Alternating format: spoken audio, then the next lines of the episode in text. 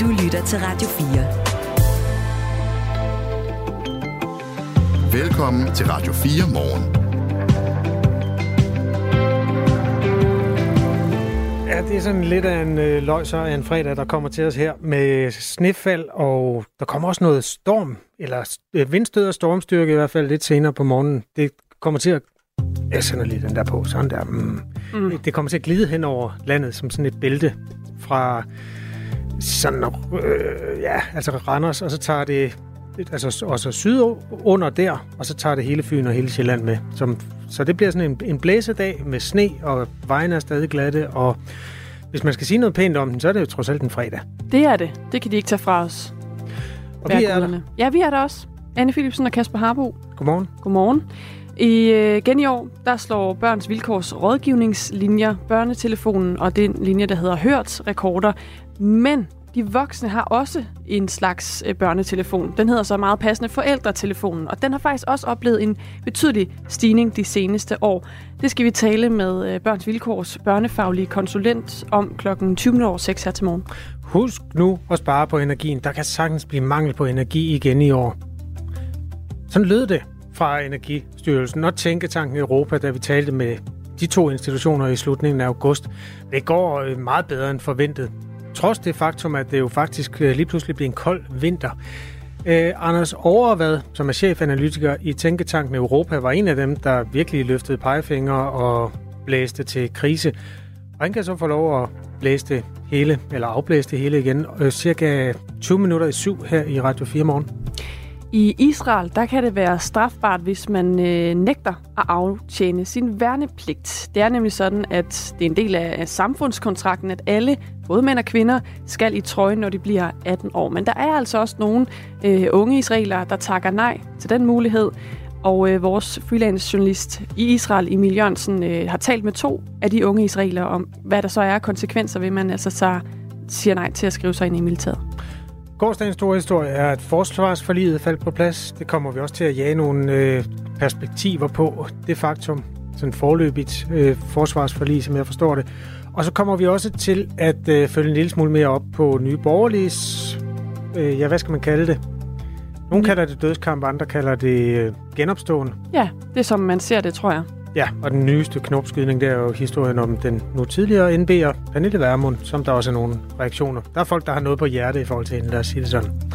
Det kan man høre senere på morgenen. Man kan skrive til os allerede nu. Det kan man gøre med det samme på 1424. Godmorgen. Godmorgen. Du lytter til Radio 4. Snart kan forældre til børn på en række skoler i Odense Kommune ikke køre deres børn til skole. I hvert fald ikke i bil, og i hvert fald ikke helt op til døren. Odense Kommune indfører nemlig fra 1. marts bilfri zoner ved fem af kommunens folkeskoler. Og så er der en øh, eksisterende zone ved en 6. skole, som man så udvider. Altså simpelthen forbud mod at køre bilen op til døren der mellem halv otte og kvart over otte. Målet er, at man senere vil udbrede det her til resten af skolerne i Odense Kommune. Susanne Crawley Larsen er rådmand for børne- og ungeforvaltningen i Odense Kommune fra Radikale Venstre. Godmorgen. Godmorgen. Hvorfor? Jamen af flere grunde, men, men først og fremmest for at gøre vores skoleveje mere trygge og sikre, fordi at, øh, at der er noget, der minder om kaotiske tilstande rundt omkring skolerne der ved morgenafleveringen. Og, og vi har jo som kommune forskellige dagsordner. Vi har en klimadagsorden, hvor vi gerne vil have byttet nogle af bilturene ud med cykel- og gåture. Og jeg forstår godt forældre, som ikke tør lade deres børn cykle, øh, sådan som det er lige nu. Så, øh, så vi har gjort det for at gøre skolevejene mere trygge og sikre, så flere børn kan cykle. Både af hensyn til klimaet, men også af hensyn til deres sundhed selvfølgelig. Hvad med de børn, hvis forældre så bor et sted, der faktisk nødvendiggør, at man gør det på den måde? Ja, men det er jo sådan, når man, når man indfører sådan en regel, så, øh, så, så skal den gælde for de fleste. Og vi ved godt, at vi har børn med handicap, og vi har øh, andre situationer, hvor øh, det er den eneste måde, man kan få barnet i skole, og så må vi jo se på det. Men, men den store gruppe af børn øh, kan som regel godt gå eller cykle i skole, enten alene eller hvis de bliver fuldt af deres forældre. Hvordan øh, vil man så håndhæve det? En ting er jo, at man indfører det, men hvis, mm, skal der, er der mm. nogen, der holder øje med, om det bliver overholdt? Øhm, altså, vi har jo stadigvæk skolepatruljerne ude, og de har jo sådan en vis virkning, men, men øh, vi har jo faktisk sådan en bilfri skole omkring øh, enkelte af vores skoler. Og, og det er sådan, at en gang imellem, så kommer politiet ud og kigger, at, øh, at, øh, at man, man overholder det. Der, står jo, der bliver jo sat sådan nogle skilte op, hvor der står indkørsel forbudt fra 7.30 til 8.15. Øhm, og, og sådan er det jo med mange trafikregler, at en gang imellem skal de håndhæves af, af politiet. Vi taler altså med Susanne Crawley Larsen, der er øh, rådmand for børn og ungeforvaltningen i Odense Kommune, om en, et nyt tiltag, som kommunen indfører fra 1. marts, der betyder øh, bilfri zoner ved øh, fem faktisk seks af kommunens folkeskoler. De seneste år der er der sket et fald i antallet af børn, der cykler til skole, og øh, Cyklistforbundet lavede også en undersøgelse øh, tilbage i 2022, hvor 4 ud af 10 forældre svarede, at deres børn ikke havde cyklet den seneste måned, og også at hvis forældrene cykler, så er der faktisk en større chance for, at børnene også cykler. Så på den måde er der jo nogle tal, der taler ind i, i den del af det, der handler om sundhed her, øh, Susanne Crawley Larsen. Men øh, Samtidig så er der jo også noget, der handler om, øh, hvordan man ligesom øh, kan ende med at flytte problemet, fordi du taler også om noget med trafiksikkerhed og, og trygheden i det hele taget, fordi det kan være kaos. Det kaos, I oplever ved skolerne i dag, bliver det ikke bare flyttet 250 meter længere væk? Jo, men det er jo sådan, at, at øh, omkredsen, når man bevæger sig væk fra skolen, bliver jo større, sådan at, at man fordeler det på et større område, hvor, hvor børnene bliver sat af, og, og vores mål er jo, at børnene øh, i stedet for at blive kørt hen til et andet sted og sat af, at, øh, at de skal begynde at cykle og, øh, og gå i skole, enten alene eller med deres forældre. Og, og skolerne har også allerede forberedt forældrene på, at det bliver sådan her, og det kunne være en god idé at øve skolevejen øh, på cykel. Fordi det er jo rigtig vigtigt for os. Det handler også om, om sundhed, folkesundhed, det her vores allesammens sundhed, at, at øh, give børnene nogle gode vaner i barndommen, som, øh, som de forhåbentlig bringer op i, i deres voksenliv, nemlig at, øh, at man cykler. Og så ved vi jo også fra forskning, at man rent faktisk lærer bedre, når man har cyklet eller er gået i skole, og det synes vi også er rigtig vigtigt, fordi at, at hvem ønsker ikke, at børnene i ens kommune skal blive så dygtige som muligt og have det så, så, så nemt som muligt i skolen, når det handler om at lære. Der er også noget statistik omkring øh, cykel, øh, cyklende børn. Antallet af børn, der cykler i skole, er faldet. En undersøgelse fra 2022, lavet af Cyklistforbundet og alle børn cykler, øh, der svarer 4 ud af 10 forældre, at øh, deres børn ikke har cyklet den sidste måned. Øhm, det var også det, du var inde på der, mm. Anne. Øhm, jeg får bare lyst til at spørge, når nu I laver sådan en, en omkreds af, af nye steder, hvor, man, hvor der vil komme biler. Jeg bliver nødt til at sige til dig, Susanne Crawley Larsen, der vil stadig være forældre, der kører deres børn i skole. Det, det tror jeg går også godt, du, du er med på den præmis. Er der, er der så nogle gode steder, hvor man kan der svinge ind og sætte dem af? Fordi det er jo ikke en, Ja. Det, det har vi prøvet at kigge på, om der er nogle, øh, nogle steder, som, som er egnet til, at man lige kan køre ind og, og kysse sit barn farvel og, og sætte af. Og, øh, og, og, og jeg ved også godt, at der vil vise sig ting, hvor vi er nødt til at kigge på det en ekstra gang. Sådan er det altid, også fordi man ikke altid kan forudse, hvor trafik flytter sig hen. Det ved vi jo fra masser af andre situationer, hvor vi ensretter veje eller lukker veje i byen, at altså sker der noget, man ikke havde forudset, og det, det ved vi godt, men, øh, men vi synes stadigvæk, at det er så vigtigt, at, øh, at børnene de får trygge og sikre skoleveje, der gør, at, øh, at det er en mulighed at cykle. Og vi kan jo, mm. altså jeg har selv set på morgentrafikken på vores skoler, og jeg forstår godt, at forældre ikke vil lade deres børn cykle eller gå sådan, som det er nu. Og det bliver jo sådan en ond spiral, fordi at når man ikke tør at lade sit barn cykle, så kører man det i bil. Mm. På den måde, så, så bliver der jo flere og flere øh, børn, der bliver kørt, og det er jo også det, vi gerne vil have, have vendt om. Er det her et ønske fra jer politikere, eller er det et ønske fra forældrene, altså skolebestyrelserne, eller er det et ønske fra børnene? Ej, det sidste kan vi bare strege over med det samme. Men er det et ønske fra politikerne eller fra øh, forældrene? Det er både og. Øh, altså det, det, er et, det, det er et ønske fra politikerne, og det er også os, der har besluttet det. Øh, og vi har så skolebestyrelser, som, som har ønsket det i meget lang tid, øh, fordi at det, er jo, det er jo deres børn, som, øh, som er ude i denne her morgentrafik. Vi har også skolebestyrelsesmedlemmer, som synes, at det er en, øh, at der i hvert fald er nogle ting, som vi skal være opmærksomme på. Så, øh, men det er, det er først og fremmest det er et politisk drevet forslag, men selvfølgelig fordi, at, øh, at vi kender den omverden, mm. vi er en del af, og selv har børn, der går i skole, og kan se, hvordan det ser ud på vores skole om morgenen. Det var et lidt uklart svar. Altså, hvor mange forældre bakker egentlig op om det her? Jamen altså, jeg var selv ude på en skole i går morges, hvor vi lige havde indført det, og der siger skolelederen, at hun har ikke hørt nogen protester tværtimod. Okay. Øh, og jeg mødtes med, med skolebestyrelses øh, repræsentanten, som også sagde, at de havde det rigtig fint med det. Susanne Crawley Larsen er altså radikale Venstres rådmand for børn og unge i Odense Kommune. God dag til dig. Tak fordi du var med. Skal du cykle på arbejde i dag egentlig? Ja, det skal jeg selvfølgelig. Nå, okay. Klokken er 16 minutter over 6. Ja. Og vi kommer til at øh, tale med nogle af dem, der repræsenterer forældrene faktisk lidt senere på morgenen, øh, nemlig Landsorganisationen for skolebestyrelser og forældre til børn i folkeskolen. Det er den, der hedder meget passende skole og forældre, for at høre om sådan et øh, forbud her, og også noget, der skal bredes ud til andre kommuner. Radio 4. Ikke så forudsigeligt. Dagens første sms kom fra vores ven Ronny. Jeg ved fra tidligere på ugen, hvor vi faktisk talte med manden, at han er øh, fra Vejleområdet og kører en tur til Middelfart, hvor han arbejder på et hotel. Men det er ikke det, det handler om. Han skriver, Godmorgen til jer. Trods sne og kulde kan vi det sig frem til én ting. Faste lavnsboller.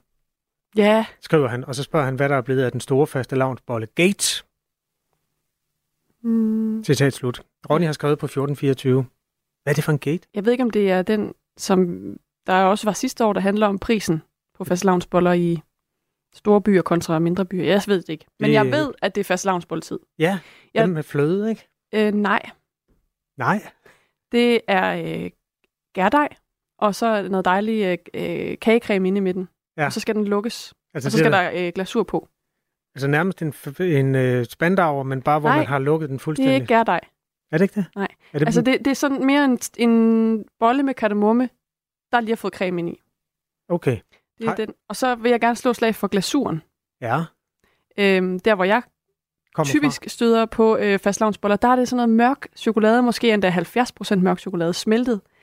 Der synes jeg bare, man skal tage glasuren tilbage. Ja, flormelis. Ja, og lidt kakao.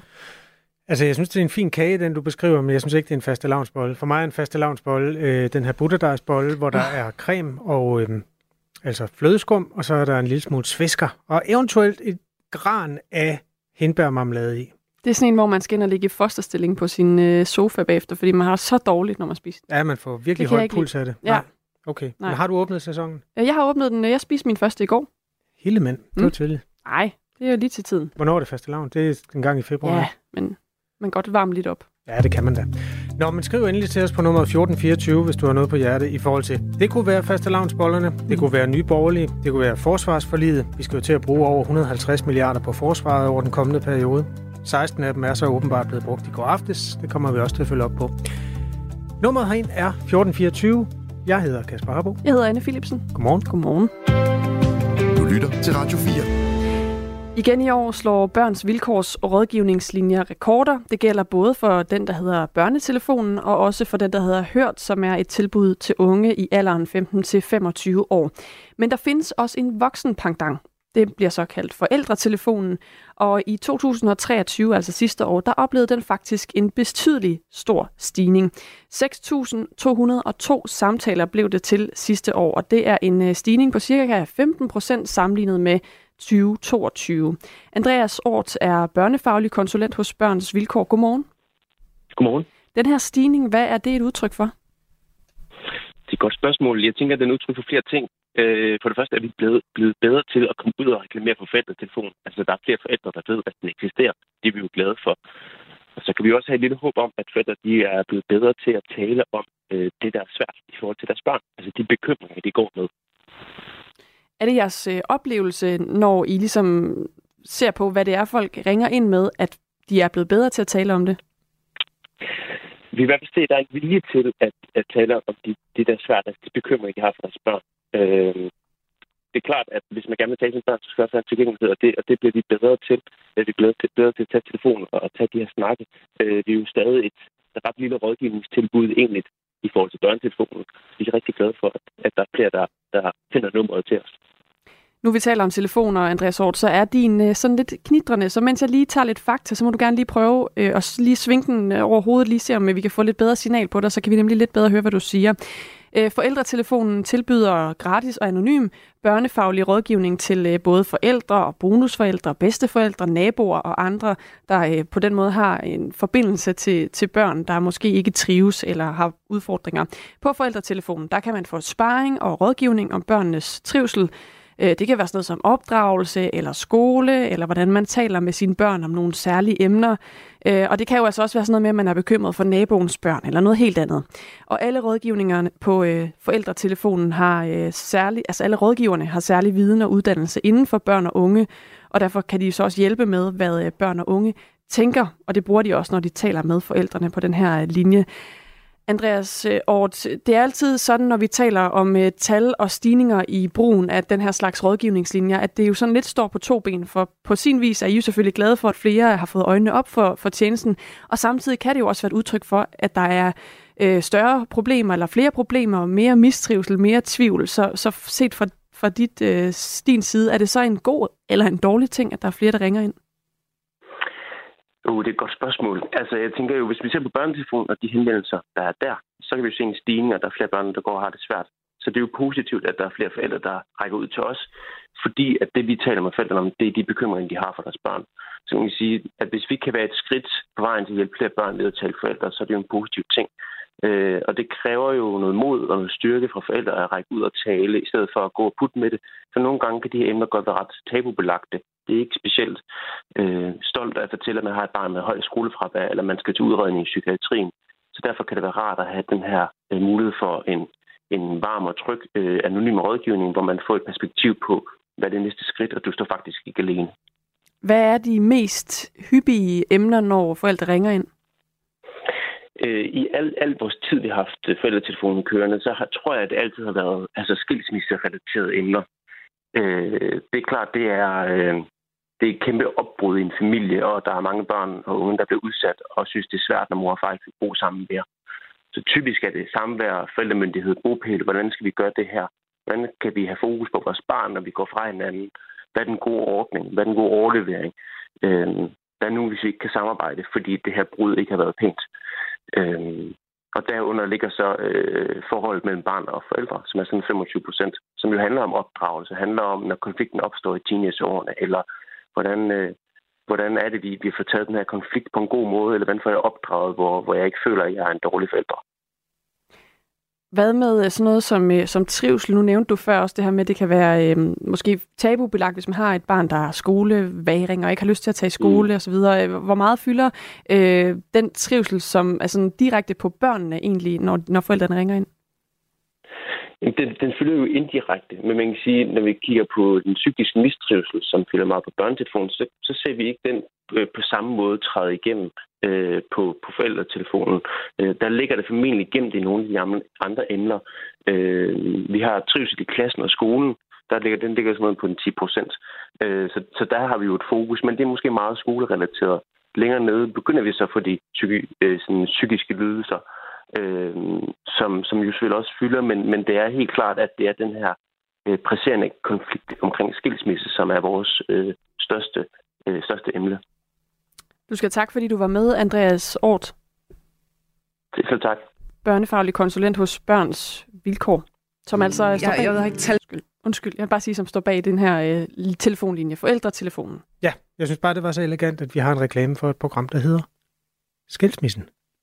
Jeg, jeg har ikke tal på, hvor mange gange jeg har hørt fra folk, ej, I er bare sådan power couple. Skilsmisse, livskrise og en familie, der pludselig skal være to. Og I kan bare det hele. Hver uge inviterer Marie Sloma Kvortrup en kendt dansker ud i sin kolonihave til en samtale om knuste hjerter. Og så knækker jeg fuldstændig sammen. Jeg falder til gulvet. Splittede venskaber. Der knækkede filmen. Der kunne jeg ikke mere. Og hvordan man rejser sig og kommer videre. Og det gik jo også op for mig, at alt det, han har bildt mig ind, det er jo en stor fed løgn. Lyt til Skilsmissen i Radio 4's app, eller der, hvor du lytter til podcast.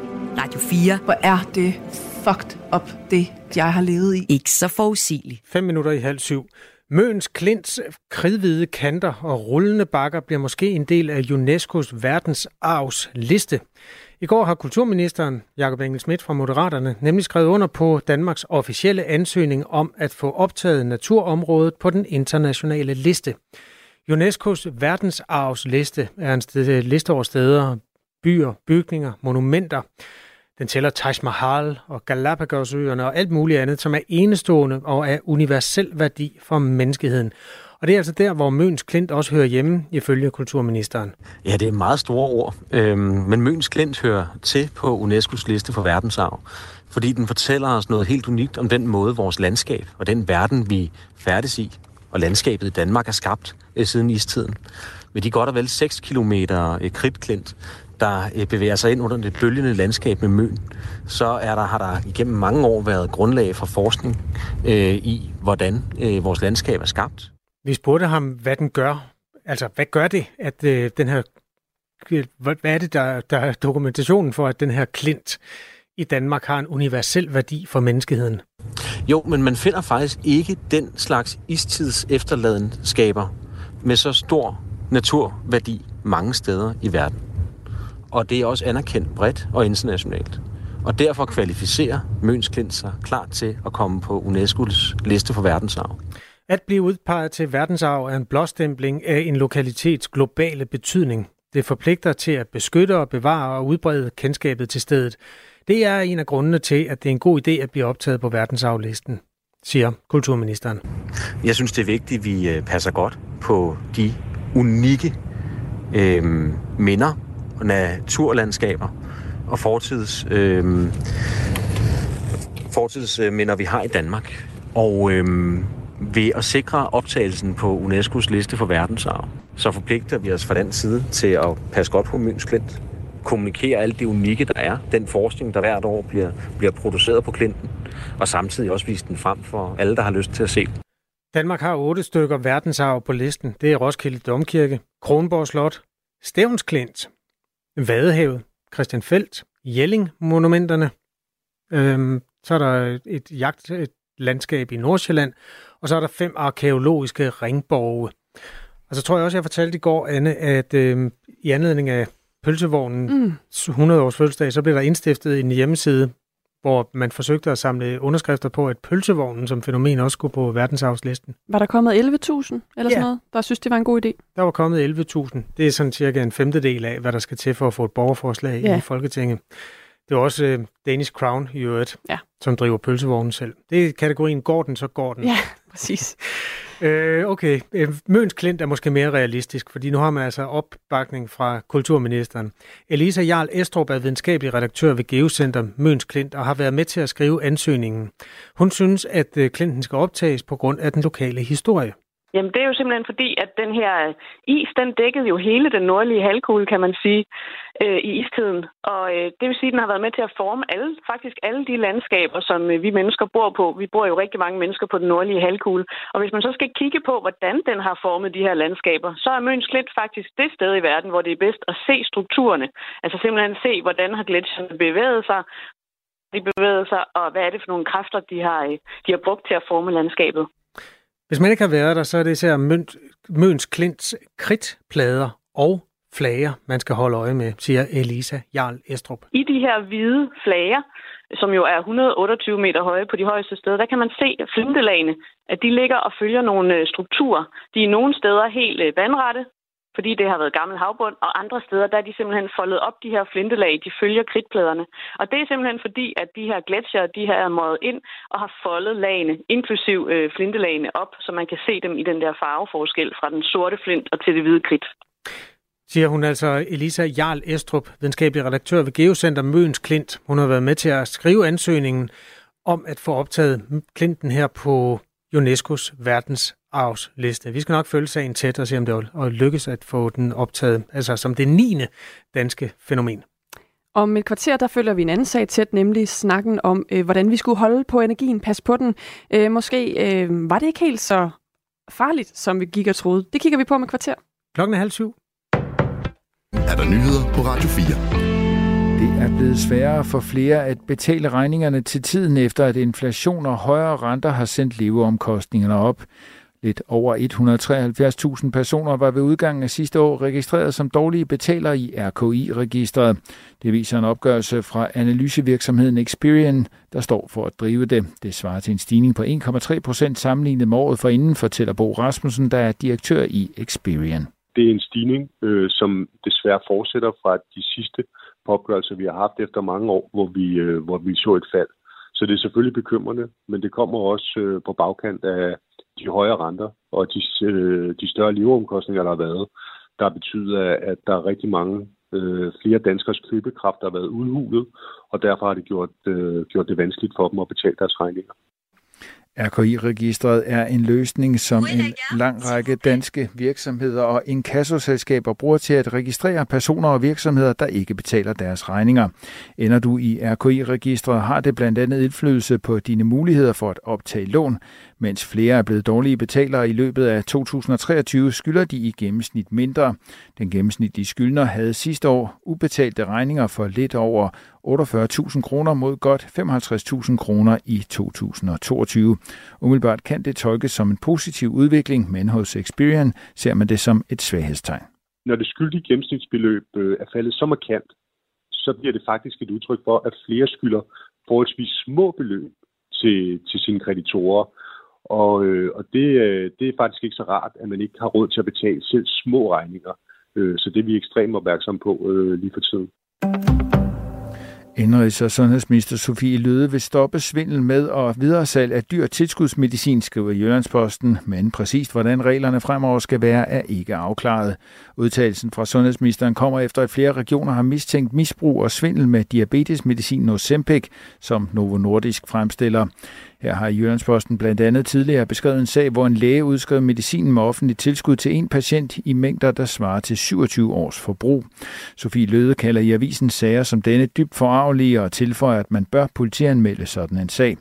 I alle regioner har man haft sager, hvor borgere har modtaget tilskud til lægemidlet for over 100.000 kroner. Ifølge en rundspørger, som BT tidligere har foretaget blandt landets fem regioner, drejer det sig i hvert fald om 62 borgere, der har fået udbetalt over 100.000 kroner i tilskud.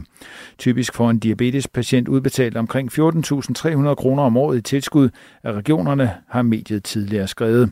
Sofie Løde vil ikke udelukke løsninger på problemet, men hun peger på, at man i fremtiden kunne sætte et loft over, hvor meget tilskudsmedicin en enkelt borger kan få udleveret på apoteket, det skriver Jyllandsposten. Derudover mener hun, at der ligger en vigtig indsats hos Styrelsen for Patientsikkerhed i at føre tilsyn med de læger, der udskriver så store mængder medicin, siger hun til avisen. Jair Bolsonaro, Brasiliens forrige præsident, forfalskede dokumentation for, at han og andre var vaccineret mod covid-19, da coronapandemien tog sit greb i verden. Det har brasilianske myndigheder afgjort efter en længere undersøgelse. Konklusionen kommer efter, at Rigspolitiet i Brasilien sidste år kunne oplyse, at de havde afdækket en ordning, hvor i en af Bolsonaros øverste rådgiver fik adgang til et sundhedsdatasystem og indtastede, at Bolsonaro og en række andre var vaccineret mod covid-19. Ifølge politiet er der beviser for, at Jair Bolsonaro var helt bevidst om de falske indtastninger i systemet, som skulle være sket for at sikre, at han og hans kreds af rådgiver og kolleger kunne undgå rejserestriktionerne, som flere lande indførte under pandemien. Først lidt sol og enkelte snebyer, men efterhånden skyde vestfra i perioder mere udbredt sne, slud eller måske regn. Temperaturer fra omkring frysepunktet til 4 graders varme. Der er risiko for sne og isglatte veje i hele landet.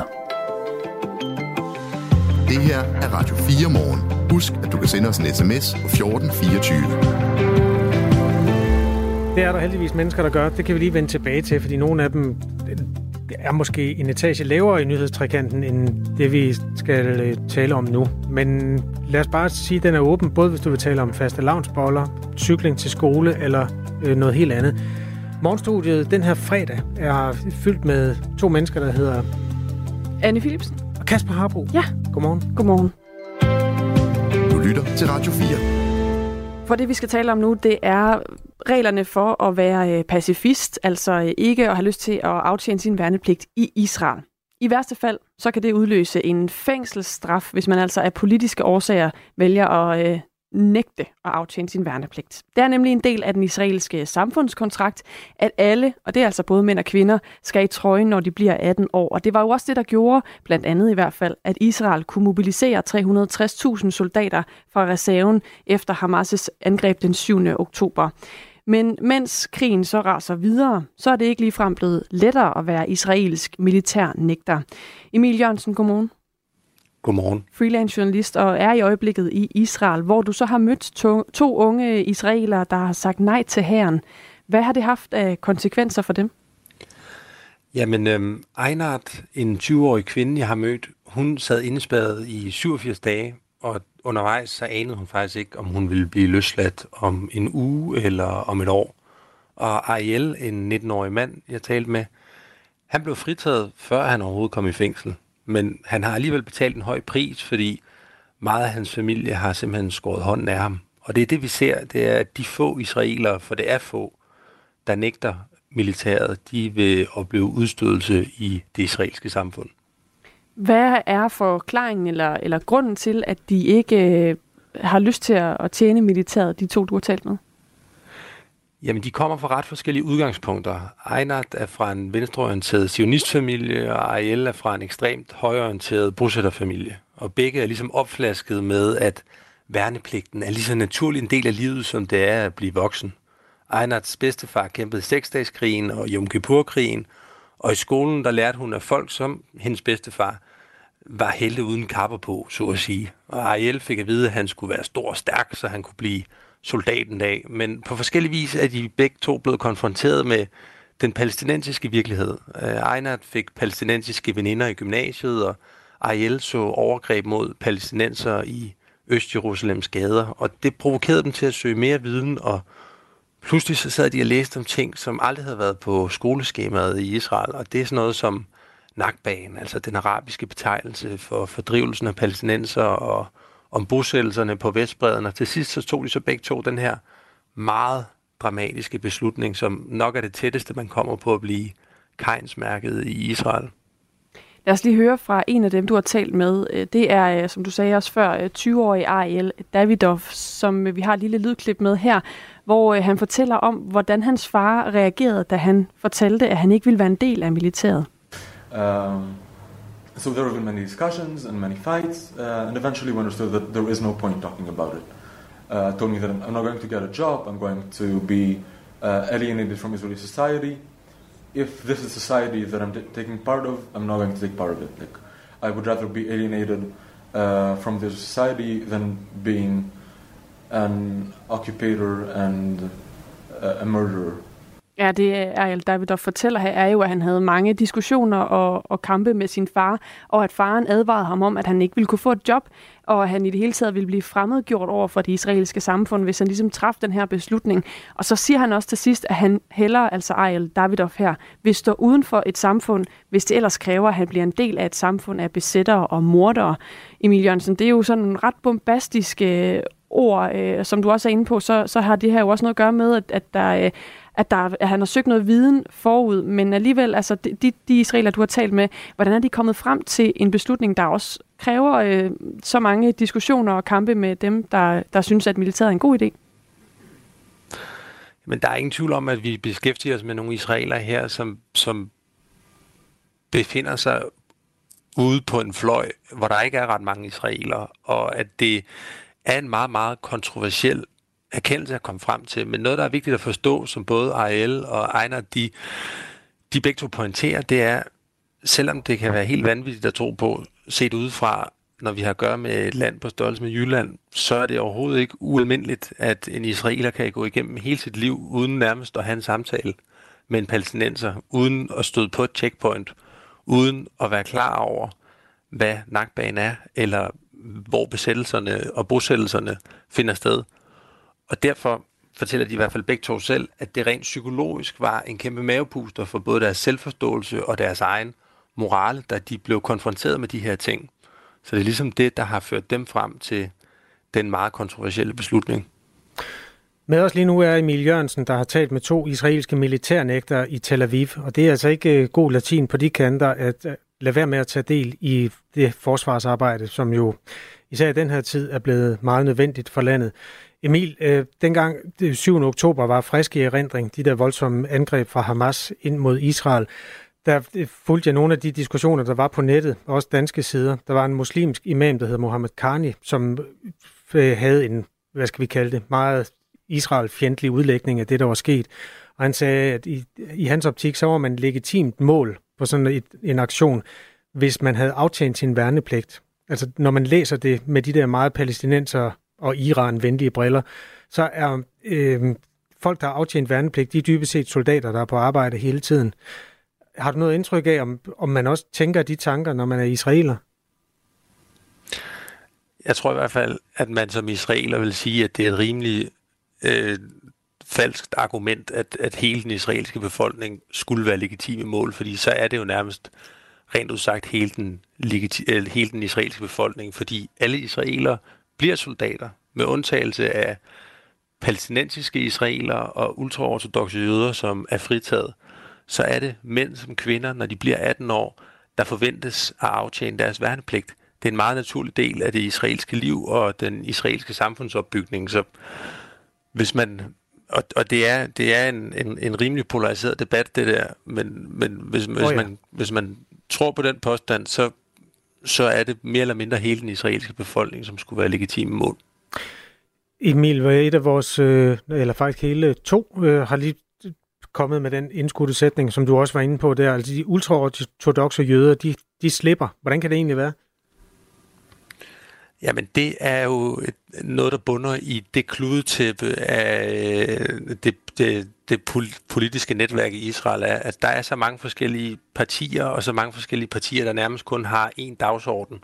Og nogle af de små partier, det er de ultraortodoxe jødiske partier, og for dem er det, er det meget magtpålæggende, at deres medlemmer, altså de ultraortodoxe jøder, har tid til at studere Toraen frem for at aftjene deres værnepligt. Men det er også noget, der splitter den israelske befolkning. Det er også noget, der provokerer den lidt mere sekulære jødiske israeler. Øhm, men det er sådan, det forholder sig, og sådan har det gjort i lang tid. Emil Jørgensen, du har jo også talt med 20-årige øh, Einart Gerlitz, og øh, vi skal lige høre et klip med hende, hvor hun fortæller om øh, den fortælling, der er i det israelske samfund om militæret, sådan som hun ser det. Like the, the Israeli, like we're, we're sold as Israeli Jews, we're sold the story that our um, that, that, that we can only be secure if the Palestinians are controlled every tip of their lives. And, um, and that's false because that, that's not security. Um, you can't have security for one nation when it's on behalf of the others because it's just meant to explode over and over and over again. Ja, det Einert fortæller her er, at man i Israel bliver fortalt, at der kun at man kun kan være sikker, hvis palæstinenserne bliver kontrolleret. Og det synes hun så er forkert, fordi øh, hun siger, man kan ikke have sikkerhed for en stat på bekostning af en anden. Det her handler jo også om øh, den rolle, det israelske militær spiller i samfundet. Hvorfor spiller den så vigtig en, og stor en rolle i det israelske samfund? Jamen, det gør den, fordi det er dybt forankret i selve ideen med staten Israel, at det jødiske folk skulle kunne forsvare sig selv. Altså holocaust måtte aldrig gentage sig og omringet af fjender, så må man jo også bare sige, at Israels korte levetid, som har været præget af krige og konflikter, altså landets fortsatte eksistens beror på, at de har haft et uovertruffent militær. Og samtidig så ses herren også som en form for uddannelse, som alle skal igennem. Det er en måde at tvinge landets forskellige mennesker, uanset sociale baggrund, høj som lav, til at møde hinanden. Det, det er en institution, der binder den israelske befolkning sammen. Så når nogen nægter at aftjene deres værnepligt, så opfattes det ikke alene som uansvarlig opførsel, det ses også som et stort svigt over for kollektivet. Og den kritik, de her øh, mennesker, du har talt med, løfter, kommer jo så bare på et tidspunkt, hvor øh, der er krig, og hvor at de også øh, i Israel har haft brug for alle mand på dæk for at kunne øh, mobilisere de soldater, de havde et ønske om efter angrebet den 7. oktober. Er det blevet sværere at være den her stemme, eller de her stemmer, der er imod øh, det militære arbejde i øjeblikket? Det er det helt sikkert. Øh, det har det i hvert fald været. Fredsaktiviteter, dialogprojekter, politiske samarbejder, alle sådan nogle ting, som Ej eller Einhardt begge to er gået meget op i, de er gået op i røg. Og tilbage står ifølge dem en temmelig giftig, også mod dem, retorik, hvor alle israelske handlinger på en eller anden måde kan retfærdiggøres, og hvor hadet og hævntørsten er vokset på begge sider. Men samtidig så ser vi også, at tilliden til krig begynder at skrumpe en lille smule i den israelske befolkning, fordi der er gået mere end 100 dage nu. Gislerne er stadig ikke kommet hjem, og torsdag aften, altså i går, der gik 2.000 mennesker på gaden i Tel Aviv i protest over krigen. Det er rimelig høje numre, eller rimelig høje tal, Øhm, og de råbte ting som, der er ikke nogen sikkerhed her, før der er fred, og jøder og araber nægter at være fjender. Og det er jo budskaber, som kunne være taget direkte ud af Ariel og Einards mund. Fortalte altså Emil Jørgensen, som er øh, freelance journalist og som havde øh, talt med de her to israelske militærnægter i Tel Aviv. Tak for det. Selv tak. Det her er Radio 4 morgen. Husk, at du kan sende os en sms 1424. Kan du huske nogle af de gode råd, som vi blev bombarderet med? Spar på strømmen, eller brug den, når det er billigst. Du skal nærmest øh, bage om natten og øh, vaske om morgenen.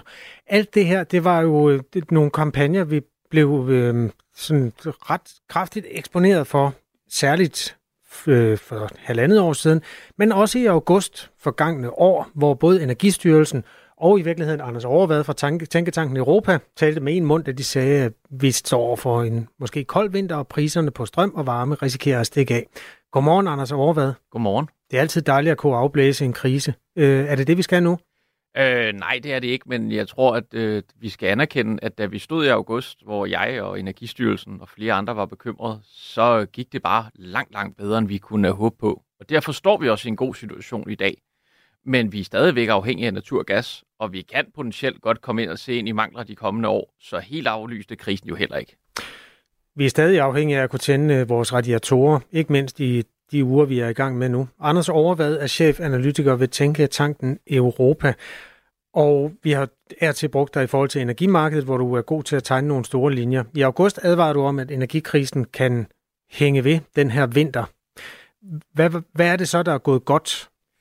Jamen i virkeligheden gik det helt godt. Øh, da vi stod i august, var der jo en, for det første en stor usikkerhed omkring, hvordan vejret ville arte sig. Og indtil for de sidste par uger, så har vi faktisk haft relativt mildt vejr. Og endnu mere end det, så har vi haft et øh, vejr, hvor at, øh, den vedvarende energi har haft rigtig gode forhold.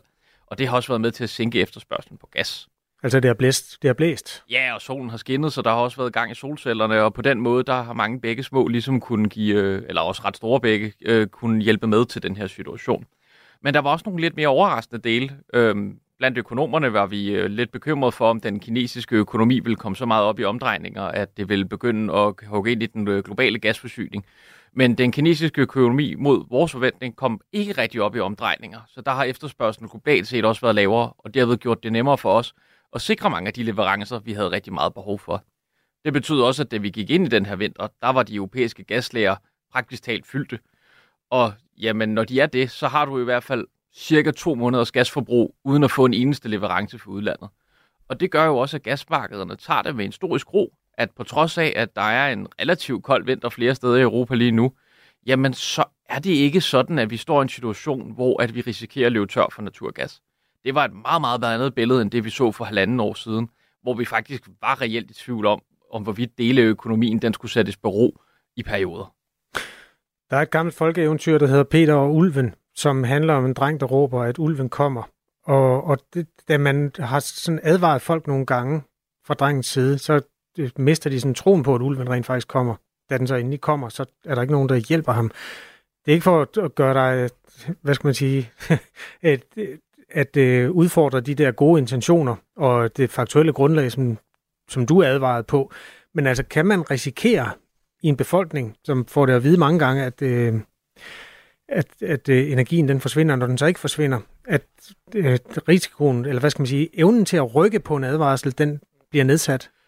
Det er en helt berettiget kritik, og den vil jeg da også rigtig gerne tage på mig. Øh, men jeg synes faktisk, at hvis man kigger lidt ned og længere ned i tallene, så er det faktisk formaninger for mig og mange andre, der har medført nogle ret store permanente ændringer i den adfærd, vi kan se. Når vi kigger i det europæiske gasforbrug måned til måned, jamen så ligger det meget markant lavere, end de har gjort årene inden de her kriser. Er det dig, der har fået det sat ned? Ah, det vil jeg ikke tage æren for, men jeg tror, der er rigtig mange, der har været ude og prøve at ligesom hane til, at det var faktisk fornuftigt nok, hvis man kunne prøve at flytte sit forbrug på lidt skæve tidspunkter.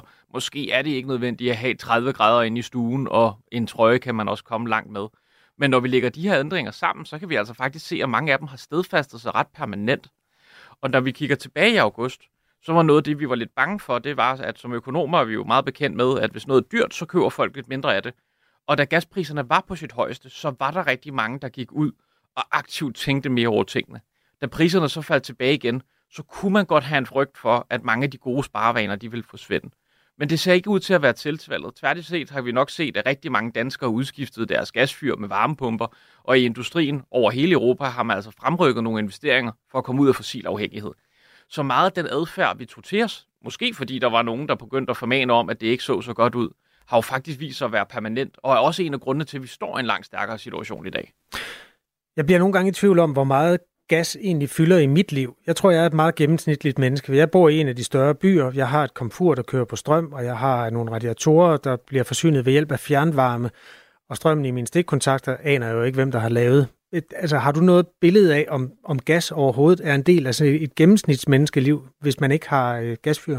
Øh, ja, det vil det helt klart være, fordi der er rigtig mange fjernvarmeværker, der kører på naturgas og genererer strøm i dem der. Øh, dertil så er det jo også sådan, at når vinden ikke blæser, og når solen ikke skinner så meget, som vi havde håbet på, jamen så bruger vi faktisk også naturgas i vores øh, gængse elforsyning. Så der kan du godt, selvom du ikke har et naturgasfyr, risikere, noget af den strøm, der kommer ud i dine stikkontakter, kommer fra naturgassen.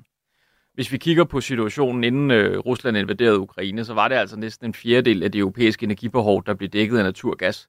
Det er klart mindre i Danmark, fordi vi har været ret forudseende og kom hurtigt ind i den grønne omstilling. Men også hjemme i Danmark har vi altså haft relativt stort behov for naturgas. Og det vil vi også have fremadrettet. Vi har så bare valgt at gå i en retning, der hedder biogas fremadrettet, fordi det er vi ikke afhængige af andre leverandører på, og det er ganske vist også rigtig klogt.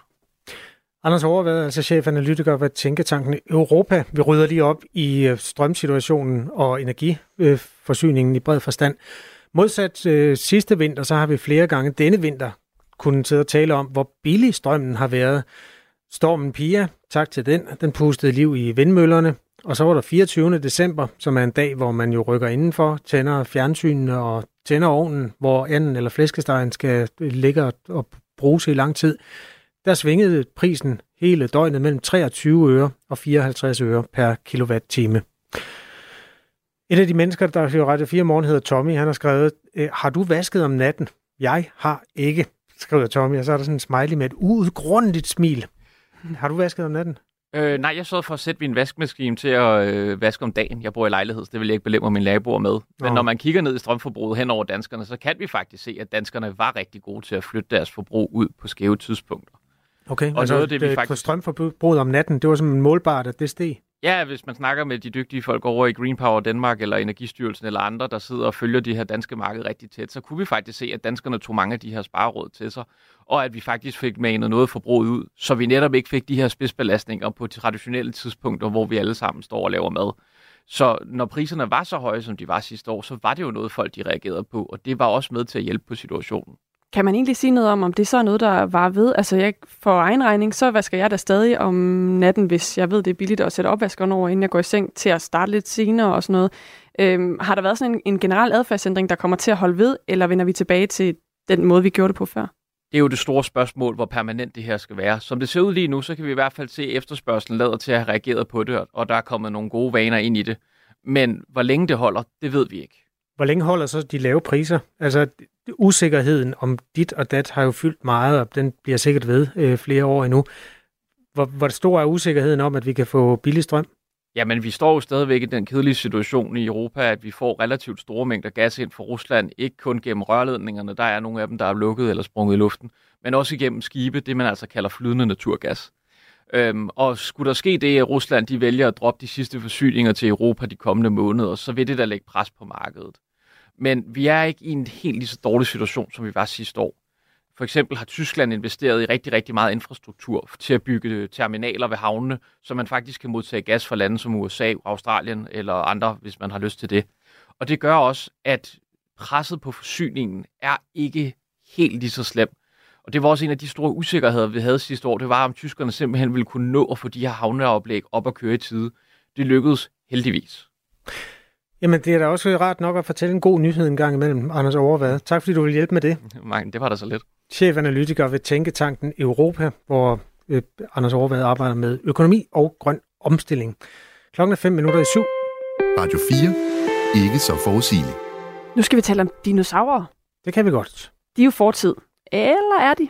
Fordi øh, Evolutionsmuseet, som er en del af Knuttenborg Safari Park, der har de øh, scannet 13 særlige æg. Ni af dem er klækket æg, Øh, de er jo så, fordi de klækkede os, øh, ved, kan vi jo regne ud, at de har givet liv til dinosaurer.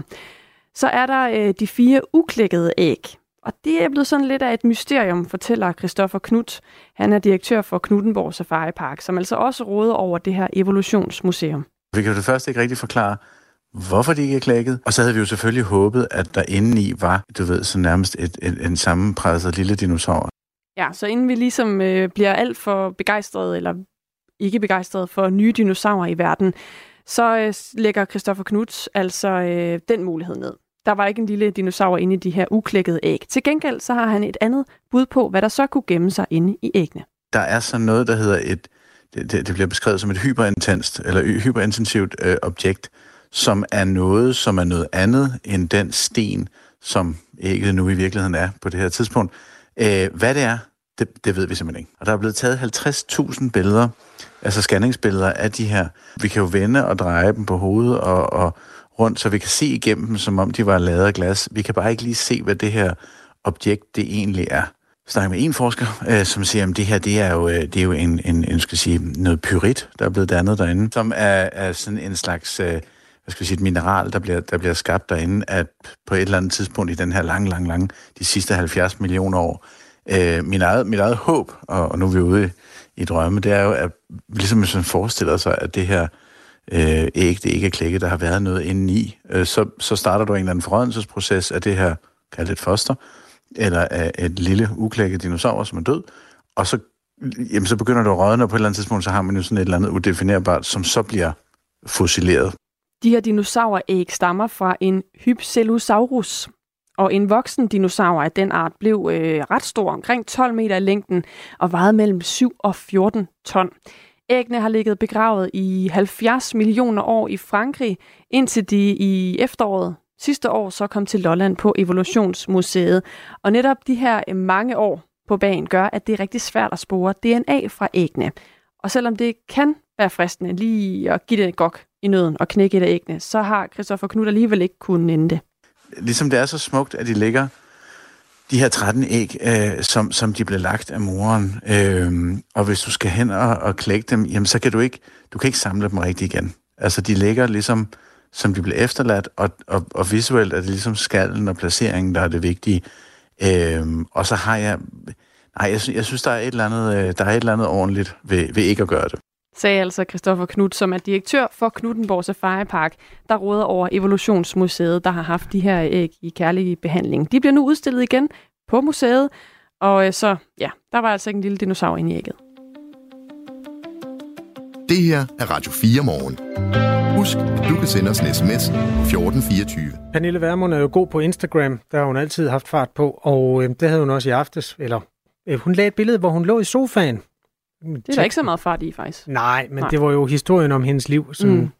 på en anden måde, ikke? Fordi hun havde haft en lang uge med at først nedlægge det ene parti, og så melde sig ind i det andet. Tak til jer alle for opbakningen og det endetallet, endeløse antal søde beskeder, skriver Pernille Vermund, mens hun ligger og tæller der. Det er altid sjovt at læse kommentarsporet øh, nedenunder. Jørgen skrev, jeg stemte engang på Liberal Alliance, men fortrød, fortrød bitter, da Anders Samuelsen blev købt for en ministerpost. Derfor stemte jeg på Nye Borgerlige og havde tillid til partiet. I fire år gjorde jeg det godt. Øh, selv folk som dig bliver skadet af at sidde i Folketinget. Det bliver en hvilepude, som gør folk til levebrødspolitikere. Selv dig. Det havde jeg ikke lige troet. Sur smiley med en tårer, der løber ud. Hmm.